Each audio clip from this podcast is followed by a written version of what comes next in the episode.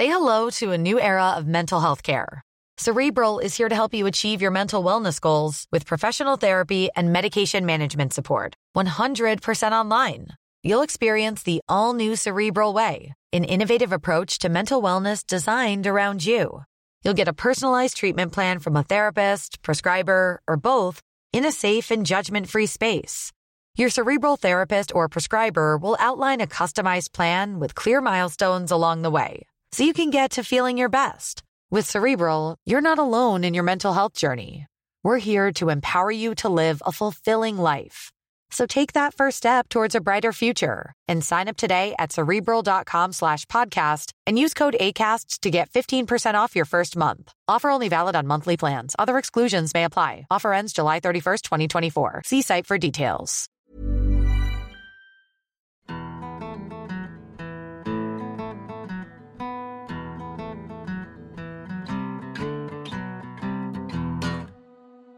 Hello, and welcome to a special episode of Stories of Scotland. It's Annie here, and I'm visiting Linlithgow Palace to learn about the history of this fabulous building and a little bit about the high level masonry conservation work. Linlithgow Palace is an incredible monument cared for by Historic Environment Scotland. I arrived one brisk November morning by a very short train journey from Edinburgh. At the active site of Linlithgow Palace, I met two incredibly knowledgeable heritage professionals who work for Historic Environment Scotland. I interview them and they teach me about the palace, its history, and its masonry. My favourite bit is when they teach me how to say Linlithgow correctly. This is an incredibly fun episode, and I hope you enjoy it. We cover some intriguing history of Linlithgow Palace and the monarchs who lived here, and also discuss some very big issues like climate heritage. So I'll play these interviews, and you can learn along with me about this fascinating building.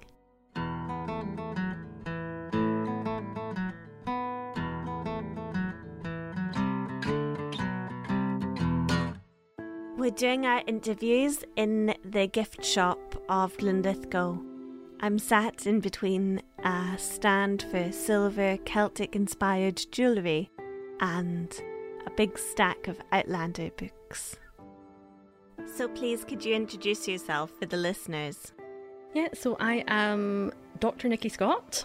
I am a very simply titled Senior Cultural Significance Advisor in the cultural resources team. So I I basically look after our statements of significance. So that is a document that we have for every one of our 336 properties that summarizes what's important about it, why we basically look after it and curate it and make sure it's still there for future generations. And how did you get into that? Well, I've been with the Cultural Resources team for about 10 years now, working as a Cultural Resources advisor.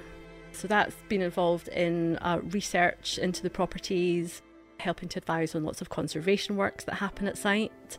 And I saw the usefulness of these statements, the, the interest of them, the range of them. And so when the previous post holder retired, I jumped at the chance to apply for it and was fortunately successful. So I've been in this post maybe a couple of months now, but with the team for about 10 years. So, with doctor in your name, that means you've got an exciting PhD somewhere. What was that on?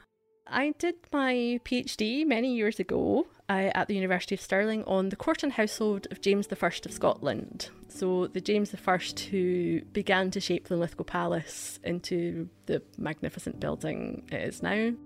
An interesting character, and was fortunate to you know pass my defence of that in 2008, I think that was, so quite a few years ago now. So, Nicki gave us a tour of Linlithgow Palace up round these incredible spiral staircases. She beams whenever she imagines Linlithgow a few centuries ago. This place has her completely under its spell. So, what makes you passionate about the history of the monarchy? I think it was more the history of the court that I found interesting than the history of the monarchy.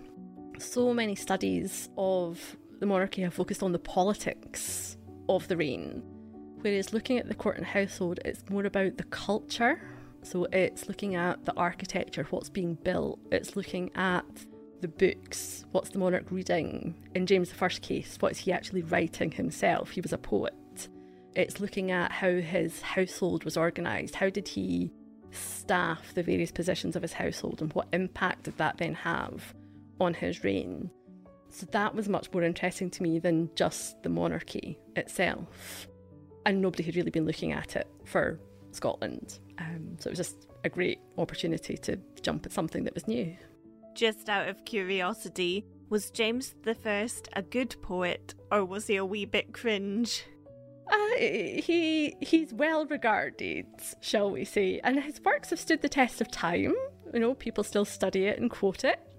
It's not necessarily to my own personal tastes, shall we say. It can be a bit flowery in places, but it's essentially a love poem to the woman that would become his wife, in a sense. So you know, you, you have got to give the the man a wee bit of credit. He he was trying to win his love. So we are sitting in the gift shop of Linlith. Linlith.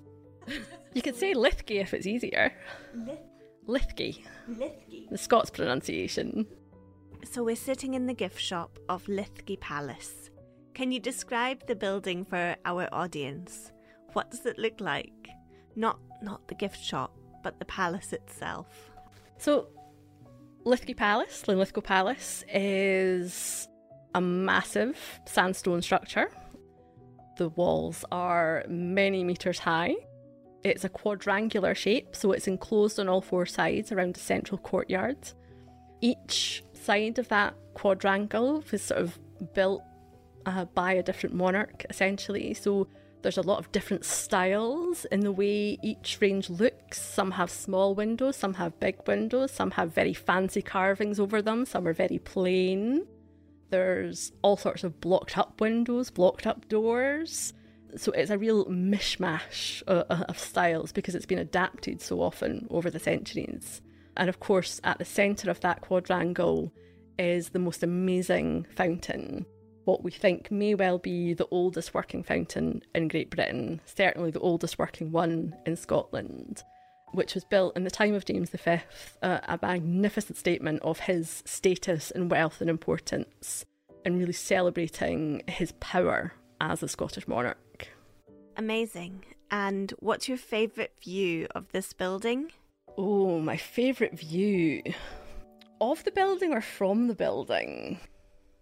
Both. Both.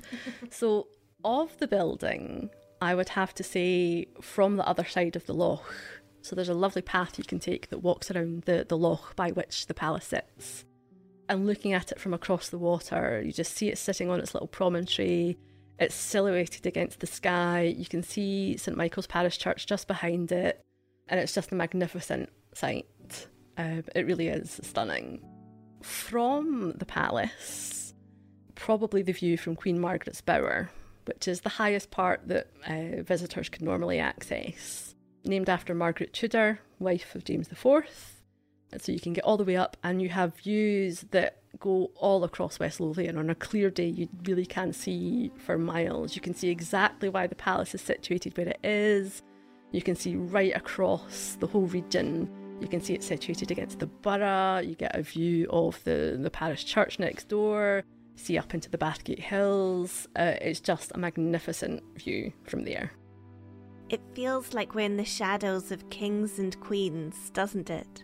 It absolutely is. There's so much, you know, uh, history has happened here, you know, and it's it's a place where they came to enjoy as well. So it's got that sort of warm, friendly feeling almost that some places don't necessarily have. Are there any secrets of this building? I love all the little passageways in the building. I visited a lot here when I was younger, and it's one of my favourite memories is is exploring. So you go up all the little staircases. Um, there's a staircase at each corner of the quadrangle that you can follow right to the top of the building. But off each of those staircases, there's all these little passageways which lead into little rooms, and You can peer out into open spaces which no longer have their floors, and you can get lost in them. So it's all those little nooks and crannies, but as well, you can be turning a corner and suddenly you're faced with a lovely bit of carving. Sort of a lovely carved ceiling boss at the top of a staircase, or a little bit of carving that, that's just on the wall or underneath a stair. And you really get that sense that they are sparing no expense in how much they are spending on these little details that most people visiting the palace never would have seen. But there you are, you turn that little corner, and wow, there's just this stunning little bit of carving. So it's that ability to explore and get lost in the site that I love. So I'm here because Historic Environment Scotland have a big project going on that's inspecting the masonry. But I would love us to be able to talk about when this palace was first built, how these stones came to be here. Well, when exactly it's first built is a bit of a mystery. There's certainly been a royal manor here since at least the 1100s. And we used to think that building was destroyed by fire in the 1400s. And then James I comes along once he is released from English captivity and starts building a magnificent new palace that we see today. But some research that we did a few years back actually suggests that there is an older stone building embedded within the current structure. So there's little fragments of staircases that are kind of hidden away in cupboards. And that tells us that it's older than what James I was building. But exactly when that stone structure went up, we don't know. That could have been the earliest building that went up in the 1100s, or it could have been built in the 1200s or even 1300s. We're really not sure. But certainly, the palace that we see today began life in the 1420s with James I looking to really cement his position as king when he returned from England. And then his successors basically just added on, developing it until it became the fully enclosed quadrangle that we see today. And do you think this palace made that statement for him?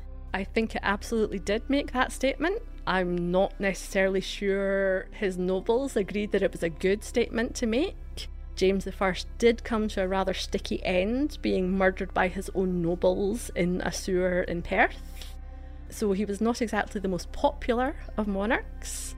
But given that he spent probably in the region of about £10,000 on building the, the palace, which was a good chunk of his annual income, w- w- was going on building this, his nobles weren't exactly thrilled at that, especially since they were used to getting along without a king and weren't happy he was spending money on palaces rather than giving them pensions and other bribes, basically, to behave.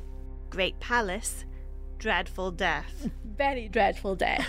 but it, it's kind of James all over. He he could have escaped from the sewer, but he'd had it blocked up because he kept losing tennis balls down the drain for it. And so he'd ordered it blocked up. And that's kind of James in a nutshell for me.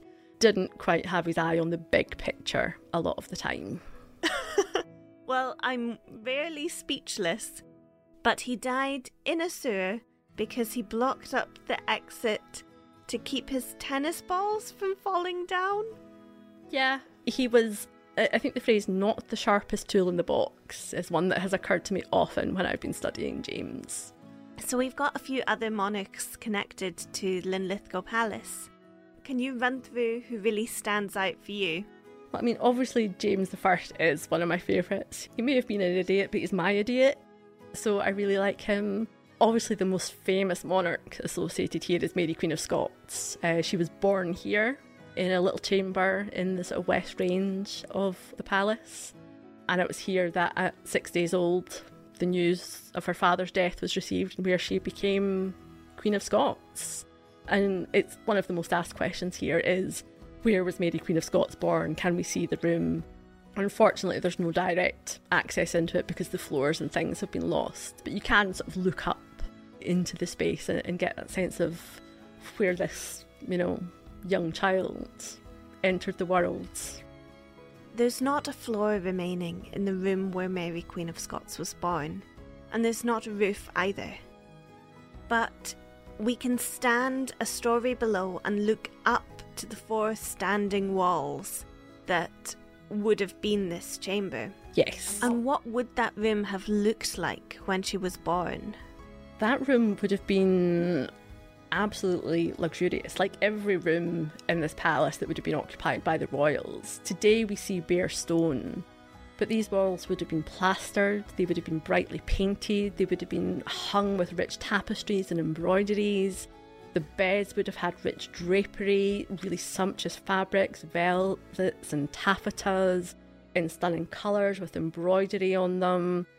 I mean, these places would have been an absolute feast for the visual senses. You know, really rich depth of colour, just the height of luxury. They were designed to be comfortable places to live, and this would have been absolutely the pinnacle within the Scottish crown. It sounds sublime. So, this building plays quite a big role in Scottish history. Is that fair to say? I think it's places like Stirling and Edinburgh that usually get the, the headlines, as it were. They're the places where the big military events take place. You know, Edinburgh has its claim to fame as being one of the most besieged places in the British Isles.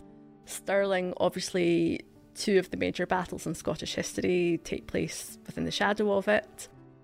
So Linlithgow is less dramatic than that. But it is the place where the royals came to retreat from a lot of that. It's the place where they came to relax, to entertain friends, to try and get a bit of peace and quiet.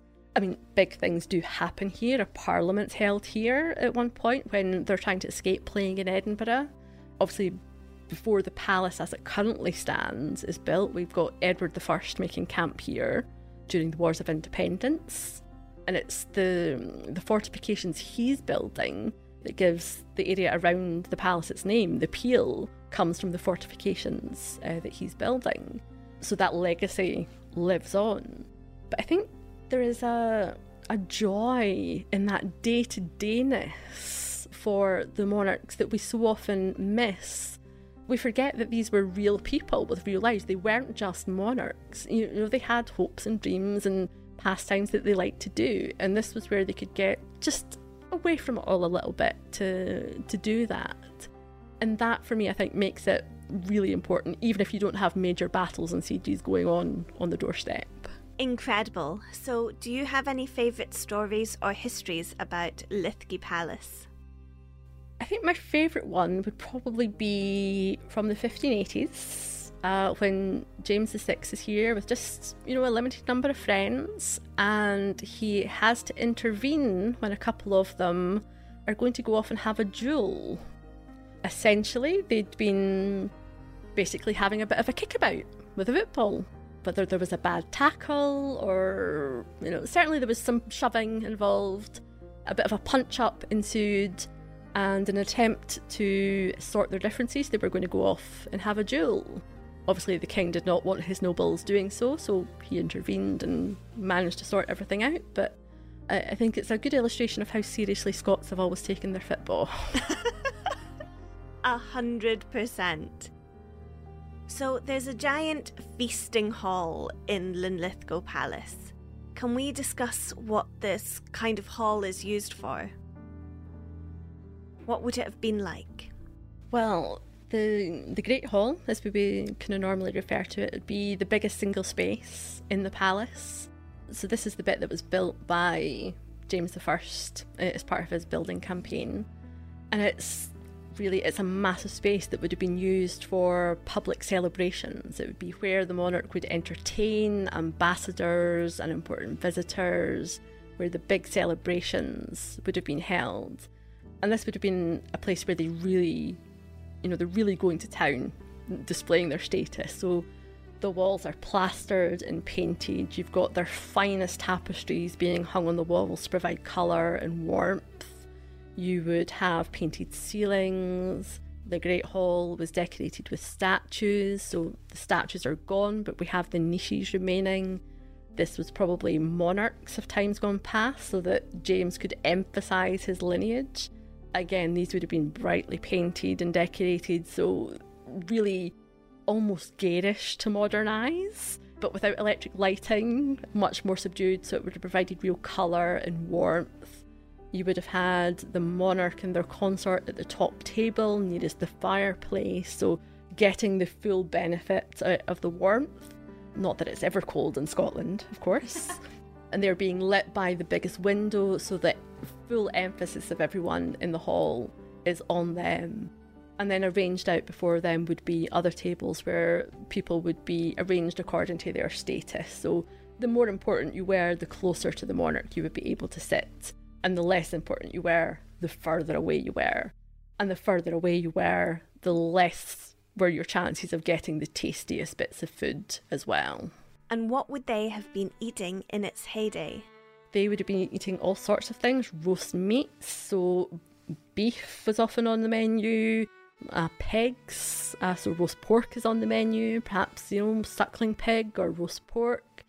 Various pies and pastries would have been made meat was a big thing. Obviously, on non meat days, uh, you would have various fish dishes. Salmon was very big. Herring, also a, a big thing on the menu. Occasionally, roast owl. Some things that might seem a bit odd to us. Eels uh, were a big thing, and there was an eel trap uh, within the loch, so they were sort of storing them and producing them from there. Not the tastiest looking things to to me, but they were very much a delicacy at the time. So quite a varied menu. So, how much of this menu would have been imported? It's difficult to say because we've lost a lot of the records, but they're certainly importing fine wines from uh, France and Germany across the Low Countries. But a lot of things are just being produced domestically. So they're bringing salmon down from Inverness, they're bringing cattle from Ayrshire, pigs are being bought in Glasgow, we have those records. So a lot of it is within Scotland and within the British Isles. But the really the really fancy stuff is usually alcohol because it travels relatively well. And that's being brought. Uh, herbs and spices as well are big things.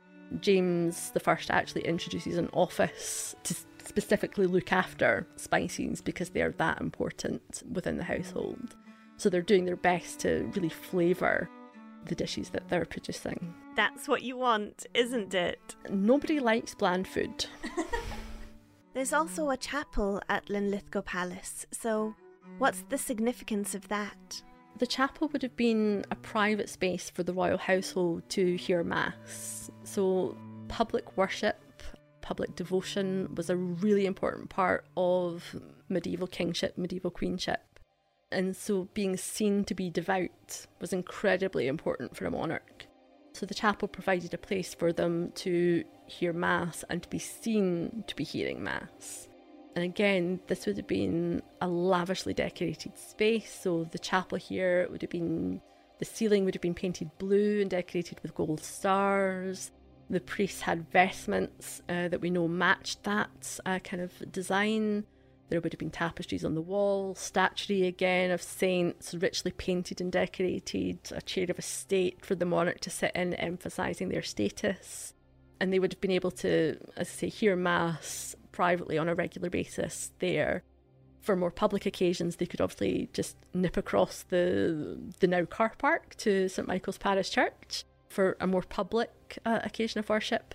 But the chapel enabled them to do that on a much more regular basis without having that sort of hassle of taking a few dozen extra steps.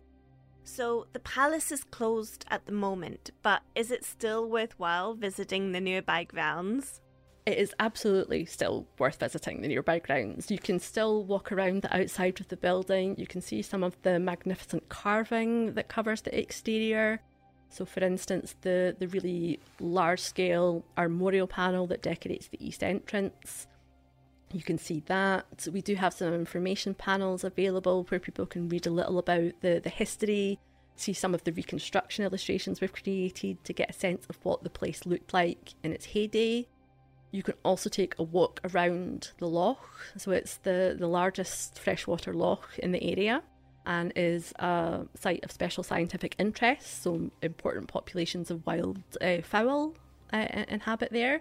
So you can take a walk around and, and enjoy, you know, the, the grounds and the scenery. And definitely Lithgow, the borough itself, has you know lots of curious little shops and cafes and things to enjoy as well. So definitely still worth visiting. I've absolutely loved my visit to Linlithgow. All the wee independent shops and cafes. It's a charming place to be. Yes, yes. All the views are just spectacular. I could not believe this was such a short train journey from Edinburgh. Blink and you've kind of missed the journey uh, as well. You, you, know, before you know where you are, you're pulling into Linlithgow station. It's a short walk up the, the high street and up the Kirk Gate to, to get to the, the palace. And then you can explore around the Peel. There's playgrounds. Yeah, there's definitely still things to, to see and do around here, even though the palace itself is currently shut. So, a little bit of a silly question for you you can have a dinner party with three figures from Scottish history, dead or alive. You're having it in Linlithgow Palace. Who would you invite along? Alive or dead? Okay. Well, one of them definitely has to be James the First. Having done my thesis on him, I need to ask and see just how wildly wrong my conclusions about him were. That would be amazing. I think they're not named, but I would love to speak to one of the masons that actually built the palace, you know, just to get a sense of what they felt in building this place. Perhaps even one of the, the sculptors who are, who are making the armorial or some of the statuary that used to decorate the place. And if I'm allowed someone alive, I think I would have to go for the big yin because Billy Connolly is the greatest stand up the world has ever known. I worship at his feet, and I would love to just have a conversation over dinner with him. I, I think they would probably have a lot to talk about. They both love a party. Exactly, yes, yes. I mean, we can't say anything about whether they would, you know, James like to dance around naked the way Billy has in the past. Um, but who knows? Well, historians can never be certain on that one, right? We can never be certain of anything. we just have to do our best guesses from what the sources tell us. Oh, marvellous. And what would you put on the menu? What would I put on the menu? Roast pork. That certainly seems to have been a favourite here at Linlithgow in the past, anyway. Um, I would be foregoing the roast owl or anything weird and exotic like that. But yeah, I think roast pork maybe, or maybe just a, a nice high tea. Maybe, maybe we could get some of our caterers at one of our other sites to bring us along one of their nice cream teas and enjoy a, a scone. And we could have a, a, debate about which goes first, the, the clotted cream or the jam. What are you most looking forward to when Linlithgow Palace reopens? I think I'm, I just want people to be able to come and explore it again and to get as lost in it as I enjoy being and just explore all those little nooks and crannies for themselves and maybe go on a unicorn hunt while they're about it. I can't believe how many unicorns we've seen. They seem to be carved everywhere. There's a fair few. There's a fair few. So they could make it a challenge to, to hunt them down and count them up. Are stories still being revealed about the palace from the masonry? I think we always learn something new. Every time we look at a site, uh, we learn something new. And I think the Masonry Project is giving us a chance to get up close and personal with areas of the monument that are normally inaccessible. So hopefully that's going to teach us a lot more about how the place is built, the, the sequence of it being built. So, one of the things that the project is giving us is the opportunity to get up close and personal with bits of the building that we don't normally get that chance to. So, using things like the MEWP, the Mobile Elevated Working Platform, that allows us to just reach the heights of the walls. We can get up close to bits of the sculpture and we can examine them much more closely than we've been able to previously. So, hopefully, this is going to lead to a few new insights that will enable us to conserve and manage the site for future generations. A massive thank you to Nicki for sharing with us the stories of this incredible building and some of the monarchs associated with this place. Next, I'm going to be speaking to Christa, who is an expert in all things stonemasonry and is going to be telling us a bit about the conservation project underway, which is inspecting the masonry. I can't overstate how much Christa lights up when she's discussing the stonework. The stonework is something that I often don't think of when I see a building. I look at the building as a whole and not as tens of thousands of individual stones, but but when you hear Christa talk about them, they become truly magnificent. So I hope you enjoy this wee interview. So please could you introduce yourself for the listeners? Okay, my name is Krista Gerd Wilker and I'm lead inspector with the high level masonry project. So I lead a team of four inspectors to carry out these inspections across our state, mostly in the Edinburgh region and North region. What is the high level masonry project? it's an inspection of a whole estate, all of our sites, any structure that's above 1.5 meters high, basically. We are carrying out essentially a risk assessment of the fabric to see whether anything is at risk of falling. Is that a fun job? What do you like about it? I love working at height. we laughed here because Christa was incredibly enthusiastic about getting me to the highest point of the palace to show me the masonry from up above.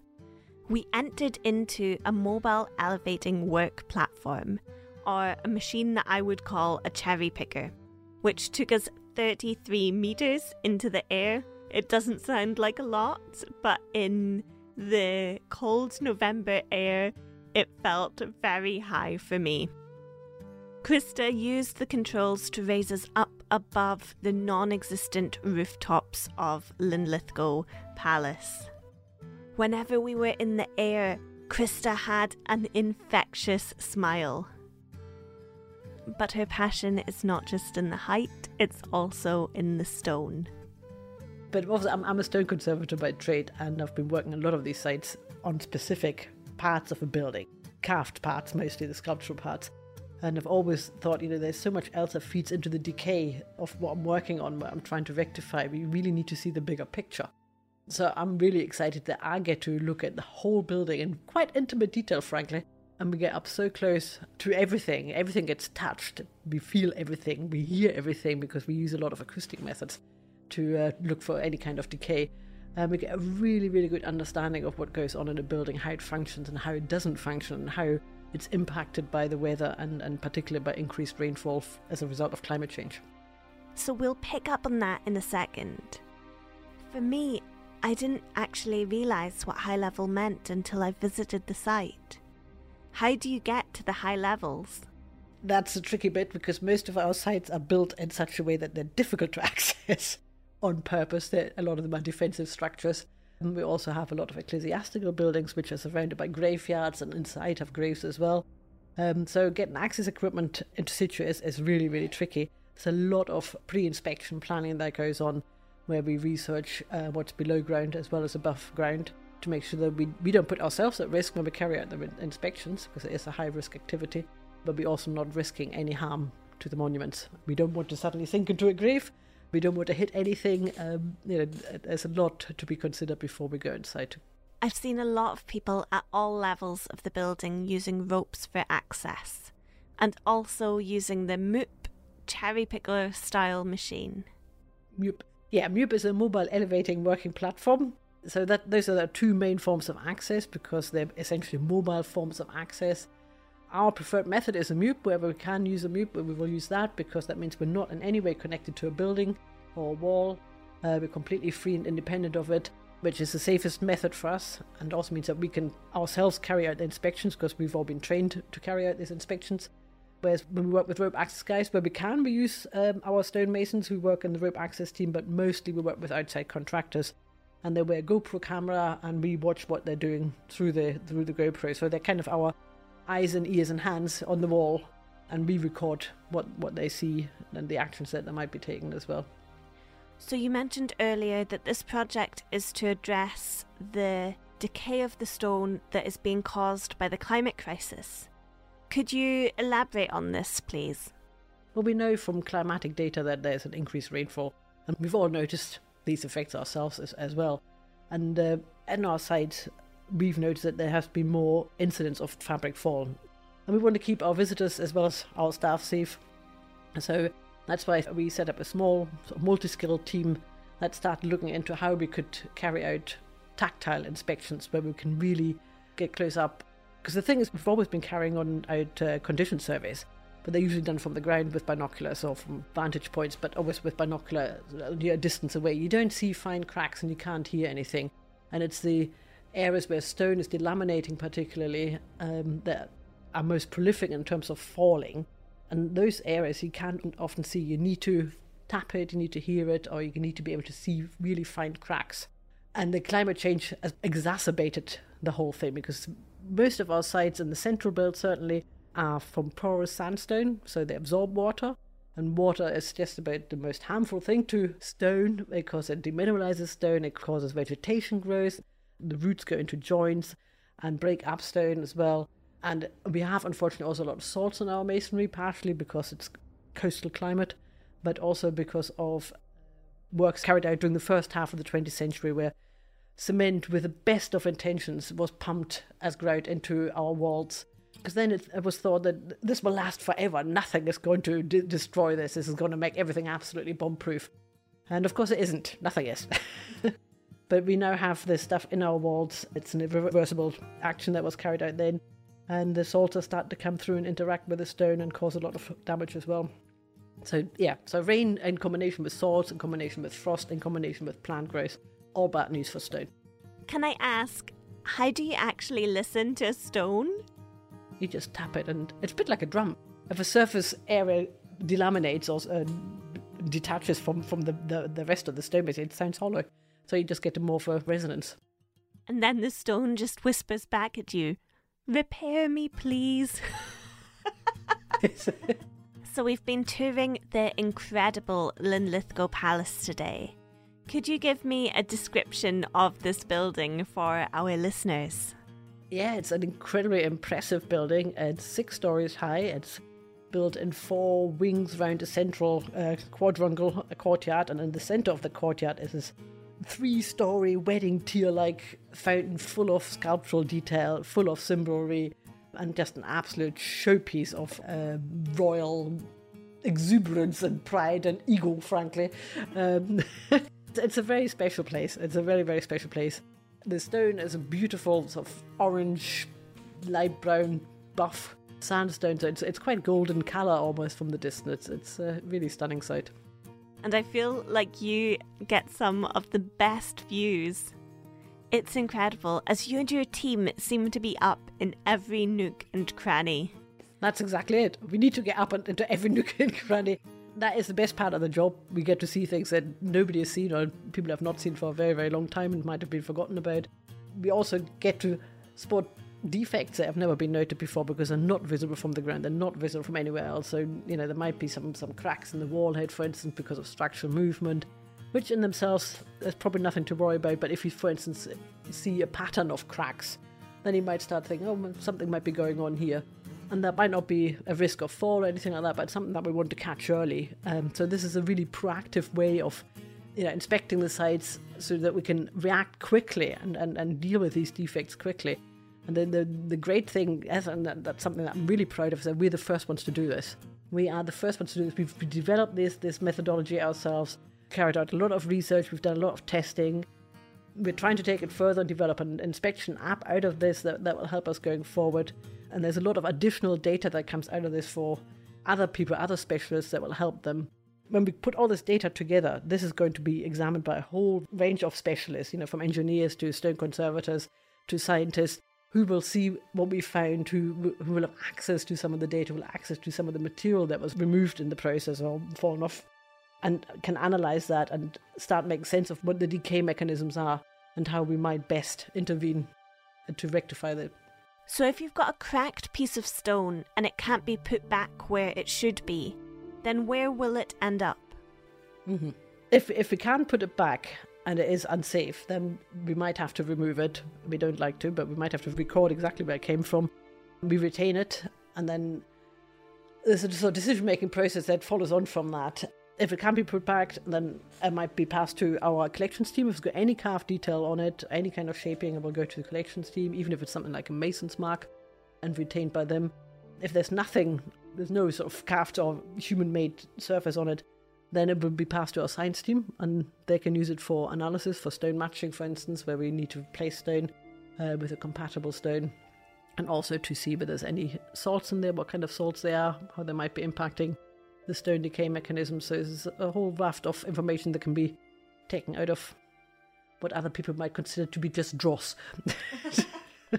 but this is such an important and emerging field, isn't it? Yeah. This is innovative climate heritage work, looking at the impact of the climate crisis on heritage sites. Mm-hmm. It's an exciting project, right? Yes, it's exciting and a little bit depressing, but the, the fact that it's happening. But it's exciting that we're leading in this and that we can have other organizations take this forward as well, because this is not just going to impact on us. Yes, our buildings, because they're mostly ruinous structures, are particularly vulnerable because of the open wall heads. But other heritage organizations will have the same problems. Even local councils, you know, if you look at historic townscapes, they will have similar problems. Hopefully, not on that scale, because they've got roofs and water shedding mechanisms. ah, yes. So, a big part of the Linlithgow buildingscape is the lack of roofing for much of the structure. It's great if you want to see the beautiful Scottish skies, but bad if you want your palace to stand for a really long time, as the lack of a roof leaves it exposed to the elements.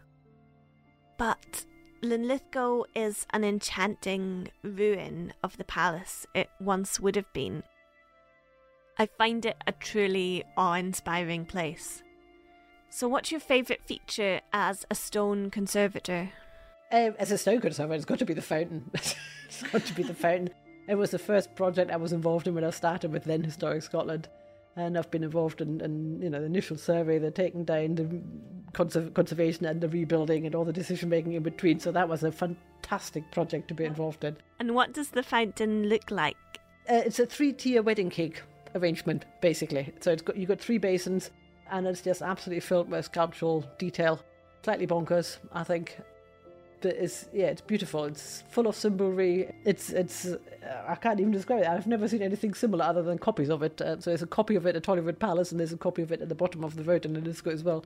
Victorian copies, but they're nowhere near as good as the original, which is inside here. Nothing compares to a 16th century three tiered wedding cake fountain. No, and it's the oldest in situ fountain in Scotland, if not Britain. That would be one very dry sponge, though. so, has anything unexpected popped up in your inspections? We've done a lot of research before, and as I said, and the thing that we found here was uh, there's bats roosting above one of the entrance doors, so we've actually had to install an extra door to stop the noise from travelling through to where they're roosting. Because, of course, we're now starting to come quite close to hibernating season as well, as we're not there yet. We deal with ecologists, and they come around and have a look at the sites beforehand to uh, warn us about any restriction that may we might have in relation to flora or fauna. It also includes protected trees. So there'll be protected trees in the peel and the grounds outside that we need to avoid, so you can't go over that with heavy equipment. We certainly can't break off any branches and things like that. So there's, and there's so much to consider. But it's great because we, we get to deal with so many different colleagues you know, from a different background. It's really fascinating. So, what's the process of actually stabilizing the stone? What do you do with it? Lots of different things. It just totally depends on the kind of decay. But generally speaking, we would have to really, you know, as a result of this inspection, we need to see what it shows up, what the main forms of decay are, how it all relates, you know, all the different ranges, all the different faces, how they relate to each other, what, what the connection is to really develop an intervention plan. So I can't even hazard a guess on that one yet. But a lot of it will centre on, on how can we make this, this site more weather resistant, really. But in a reversible manner. We're not using cement. That's a top tip for anyone at home who has got a palace that they want to preserve. Don't use cement. Can you think of anything particularly unique about Linlithgow Palace as a site? Oh God, yeah, it's so special. It is so special. It's it's it's a royal palace. It's where Mary Queen of Scots was born. Such an imposing site. I can't even think of a similar site. I think Edinburgh Castle and uh, Stirling Castle. I mean, lovely as they are, totally boring comparison. but that's just my humble opinion. Obviously, it's it's much more palatial, dare I say. You know, it's it's less defensive. It's got fantastic views over the Peel. You can tell that it was built for for fun, for pleasure. It wasn't built for defense. You know, this is where, not where they bunkered down, uh, but where they had a really good time. It must be so surreal to work here. Just eating your sandwiches at lunchtime in the palace where Mary, Queen of Scots, was born. yeah, every now and then I have to think, wow, you know, James V would have had this view. so, what's the most satisfying part of working in conservation on a building like this? It's just such a privilege. It's really, really interesting. No day is the same. I learn so much every day. You know, I've, I've, I've been doing this for a long time now, and still every day is a school day as far as I'm concerned. It's, it's endlessly fascinating. But I just also love the feeling that what I do contributes to extending the life of the palace or of an aspect of the palace. And do you think that we can make this palace last another few hundred years? Oh, I hope so. Maybe even a millennium?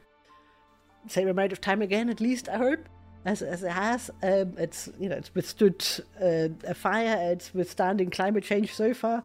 I think with the right interventions and good care, it will, it will last much longer. Even if it was left to weather, I think it will still be standing here for a long time. But we would like to see it accessible to visitors and safely accessible. The work that we're doing just now. Are there any other lessons that we can learn from this building, from this project? Be careful how you how you treat them. Just really consider how how you how you conserve places. So this sort of wholesale use of cement, uh, grout, even done with done with the best of intentions. It's just yeah, that's just been a major factor in the decay of many of our sites. So just just be more careful. Consider carefully what you're doing. So what's the broader benefit of this project then? Looking at the high level masonry reports you know, this is something that's really, really valuable information that we can share with, with other heritage organizations and partners to help them start up a similar process, basically, so they don't have to reinvent the wheel completely. It is a huge task. And um, as you will have seen, Linlithgow Palace is a very, very big building. It, it does take time because we are literally trying to touch every stone. You know, we are trying to go stone by stone to assess its, its safety. And then you have sites like Edinburgh Castle, Fort George, Stirling, multiple times the size of Linlithgow Palace. All of that will take time. I can't even imagine how many stones you're trying to touch. yeah, I should think so. but I think when you're dealing with such an important and precious building, it's a comfort to know someone has touched all of the stones. Just to check in on them, make sure they're okay. So, what are your hopes for the future of Linlithgow Palace itself? Well, I hope that the, the monument can be, can be maintained uh, in its current condition or, or, better, you know, for as long as possible, and you know, get people inside the site again, get to uh, get them to enjoy it. It's it's a fantastic site, and this is you know you, you're seeing the original site and the authentic site. I think visitors will be delighted when they can come back to the site when it reopens and see Linlithgow Palace for themselves. Though I'm aware that one of the challenges of good conservation work is if it's done well, it's often invisible. Yes. yeah, yeah, uh, very much so. Um, if it if it's visible, if it's really highly visible, you sort of like, ooh. but yeah, good conservation is generally invisible. Good conservation is ultimately caring for the building, ensuring that visitors can come for generations and generations into the future. Yeah, very much. I mean, we have a lot of sites in, in, guardianship, and I think guardianship is a, is a very good term generally, whether we outright own them or not. You know, we are just the guardians. This generation is the guardians of, of these sites for the for the future generations. So we want to pass as much of that over and as good a nick as we can, basically. That's my aim, and that's my hope. I mean, we're getting so much information out of this because nobody's looked at the whole buildings, the whole site in, in a wanna uh, the way we, we do, you know, up close and personal with every nook and cranny, as you say. So we are learning a lot about the building, about what's going on. Um, and it might not be even immediately clear to us inspectors while we're here on the ground. It's more when afterwards, when all the data is being analysed and put together, that we see where the worst areas and why why is it happening there? What's causing it? Is there water ingress there, for instance? Or just what is the defect and what's causing it, and really sort of nail that down a lot better than we than we can just from, from visual observations from the ground. And the data that we're collecting will be shared with our engineers, will be shared with our scientists, and, and with our architects and, and, and surveyors. And we're going to have a multi-skilled team look at information or the, the, the, data that we're getting out of this to really get to the root of, of the problems and, and develop a way of intervening that will be most effective and also most efficient. You know, we, we need to be able to prioritize our resources and, and, and identify where we need to go most. And the baseline data that we're collecting from these surveys will give us that. So, how are Historic Environment Scotland prioritising visitors? So, we're still trying to get uh, people into our sites as much as we can. Um, obviously, we need to be able to uh, undertake the, the inspections as safely as we can. In some cases, visitors might be able to get into the site, and we just restrict access to a certain part of it where we where we uh, carry out the inspection. Some sites we had to close completely because we're concerned where we have the poor sedimentary stone that we have here, for instance, where it's just so vulnerable to decay um, and we found other sites where we've had similar stone that have been problematic. We've just sort of closed these sites temporarily as a precaution, but we are trying to open them as, as quickly as, as we can. So at the moment, we're, we're looking at all the sites, we're inspecting all the sites that have current access restrictions in place to try and get through them as quickly as possible and, and ident- identify as quickly as possible what we can open. But we're trying to get visitors in and, and allow them to enjoy the sites again as soon as possible. That's wonderful. And I, for one, am grateful for all the work that you're doing. I've got a bit of a silly question to end with, if that's okay with you. You're hosting a dinner party at Linlithgow Palace with three figures from Scottish history, alive or dead. Who do you pick? Yeah, I've been thinking about that one. so, I changed my mind actually. Initially, I was going to say Mary, Queen of Scots, but no, I'm going to go for Mum. Marie de Guise, because like me, she was a foreigner to Scotland. I just want to know how she got on. And Alexander Fleming is an absolute hero. Know, what he's done for humanity is, is unrivaled, I think, with the invention of antibiotics and sharing it freely. And uh, the third one, I think I would pick Black Agnes, Countess of Dunbar. She defended the castle of Dunbar against the Earl of Salisbury in the most almost hilarious fashion. She only had a few, a handful of folk with her apparently, servants with her while her husband was away somewhere fighting the English, and she dusted down the wall heads after the castle was bombed by the Earl of Salisbury, and she was just endlessly teasing him and winding him up, and it's just read up about her if you've not heard about her. She sounds an absolute hoot. so she would be a really good one. Marvellous. Is there anything else that you would like to add about the high level masonry project? No, just asking uh, for a bit of patience. We are working very hard at this. We're working throughout the year. We've trained people, we've uh, massively increased the resources to get this done as quickly as possible. And we really we want nothing more than to see our sites open again to, to visitors. And the palace? Well, as soon as it's open, come and visit. it's, it's wonderful. But even just the, the, the scenery outside is, is, stunning as well. And do do check our website as well because we've got uh, a lot of 3D data that's available now where you can do virtual tours through our buildings and uh, then uh, you know have a look at those as well because we're really we're, we're trying to bring the visitor experience to our audience as much as we can, even with some of the sites being access restricted. Thank you so much for speaking to me today. It's been phenomenally interesting for me.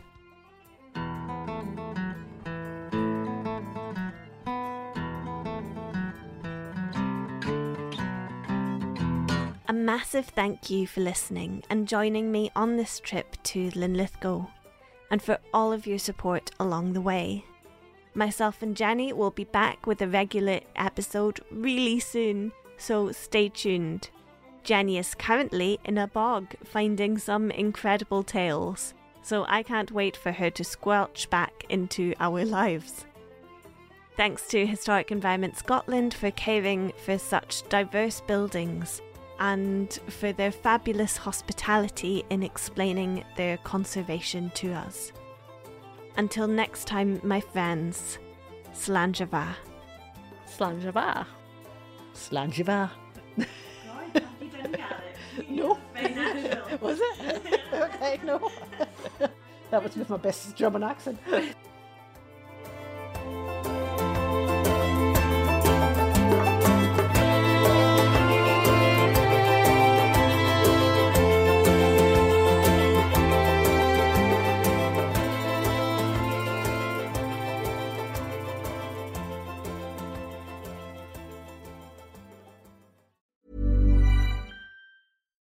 Subtle results, still you, but with fewer lines. Botox Cosmetic, onabotulinumtoxinA, is a prescription medicine used to temporarily make moderate to severe frown lines, crow's feet, and forehead lines look better in adults. Effects of Botox Cosmetic may spread hours to weeks after injection, causing serious symptoms. Alert your doctor right away as difficulties swallowing, speaking, breathing, eye problems, or muscle weakness may be a sign of a life threatening condition. Patients with these conditions before injection are at highest risk. Don't receive Botox Cosmetic if you have a skin infection. Side effects may include allergic reactions, injection site pain, headache, eyebrow and eyelid drooping, and eyelid swelling. Allergic reactions can include rash, welts, asthma symptoms, and dizziness. Tell your doctor about medical history, muscle or nerve conditions including ALS or Lou Gehrig's disease, myasthenia gravis, or Lambert-Eaton syndrome and medications, including botulinum toxins, as these may increase the risk of serious side effects. For full safety information, visit BotoxCosmetic.com or call 877-351-0300. See for yourself at BotoxCosmetic.com.